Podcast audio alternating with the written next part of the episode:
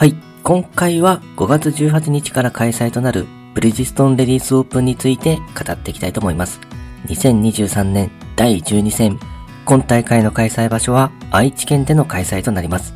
渋野日向子選手、西村優奈選手、馬場咲選手が出場予定となっています。まずはブリヂストンレディースの概要についてですが、開催日は5月18日から5月21日の4日間競技となっています。賞金総額は1億円、優勝賞金は1800万円となっています。開催場所は愛知県の中京ゴルフクラブ石野コース全長6573ヤードパー71のセッティングとなっています。放送配信についてですが、3日目と最終日は地上波でも放送されます。初日と2日目は一部地域で放送されるようです。地上波で放送されるのは嬉しいですね。ブリヂストンレディースオープンは1983年から中京テレビブリヂストンレディースオープンとして開催されました。2022年から現在のブリヂストンレディースオープンに名称変更され、さらに4日間大会に変更されました。今回が第40回目の開催となります。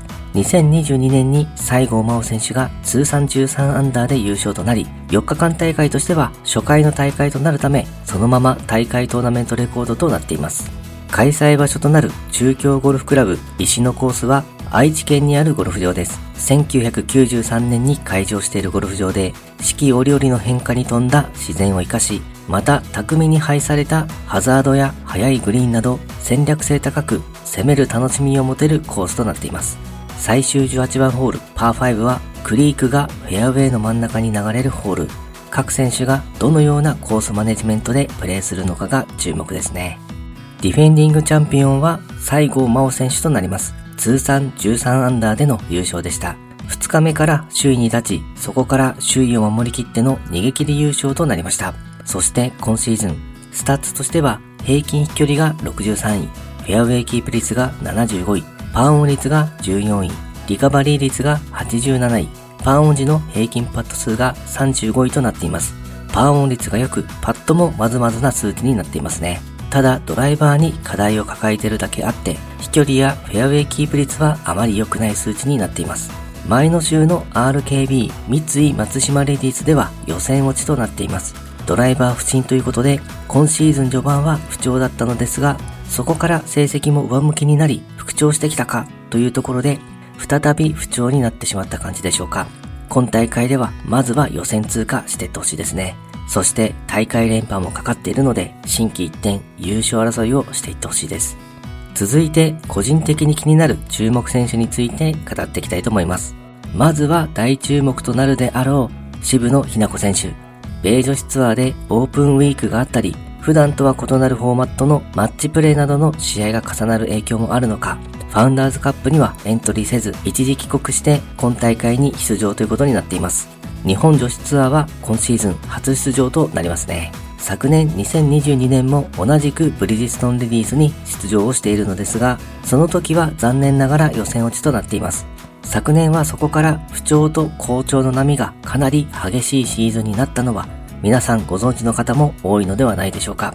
ただ今年は日本女子ツアーで大活躍の兆しがありますよね。その理由の一つが青木コーチとの再タックによる新スイング改造。これまで独自でスイング調整をしていたのですが、今年から青木コーチの指導により、再びスイング改造に取り組んでいます。その成果はすぐに出ていて、今シーズンはまだ予選落ちは一度もありません。もちろんスイング改造によるミスというのも出てしまうのですが、ビッグスコアで一気にスコアを伸ばしてくることもあり、またボギーなど大叩きをしない粘り強さも感じます。そういう背景もあるので、日本女子ツアーでは上位での活躍というのが期待できると思うのですが、ただ、ロッテ選手権の最終日に左手を痛めてしまい、それ以降の試合では左手にテーピングをしてのプレーをしているので、その怪我の具合が心配という感じですね。スイング改造には渋野日向子選手自身、過去最大とも言える練習量で取り組んでいるようなのですが、左手の痛みにより練習量も少なくなってしまっているということです。ただ、怪我の治療とともに調子は上向いていると思うので、コンディションを整えて今大会では大活躍をしてくれるのではと期待をしています。そして西村優奈選手、今シーズンから米女子ツアーを主戦場としているのですが、なかなか思ったような成績を出せておらず、一時は自信喪失しているようなコメントもあったりと苦しい戦いをしている感じでしたね。ただ JM イーグル LA 選手権で好成績を出し、そしてファウンダーズカップでは初日に出遅れて予選落ち濃厚となったのですが、2日目にビッグスコアを出してカットライン上で予選を通過、粘り強さを見せました。注目となっていたリシャッフルについても CME ランキング80位以内に入れたので、出場優先度のカテゴリーも格上げとなり、中盤戦の出場枠は確実となったので、本当に良かったです。米女子ツアー、Q スクールの時から出場優先度がずっとギリギリの状態が続いており、ディシャッフルも一時は厳しいかという感じもありましたが、そのギリギリでプレッシャーがかかる状況でもしっかり結果を残してきたのはすごいですね。ここ最近はメンタルコントロールの取り組みも行っていて、気持ちの対応もうまく対処できているようです。この勢いのまま久々の日本女子ツアーで海外経験を活かして上位争いをしていってほしいですね。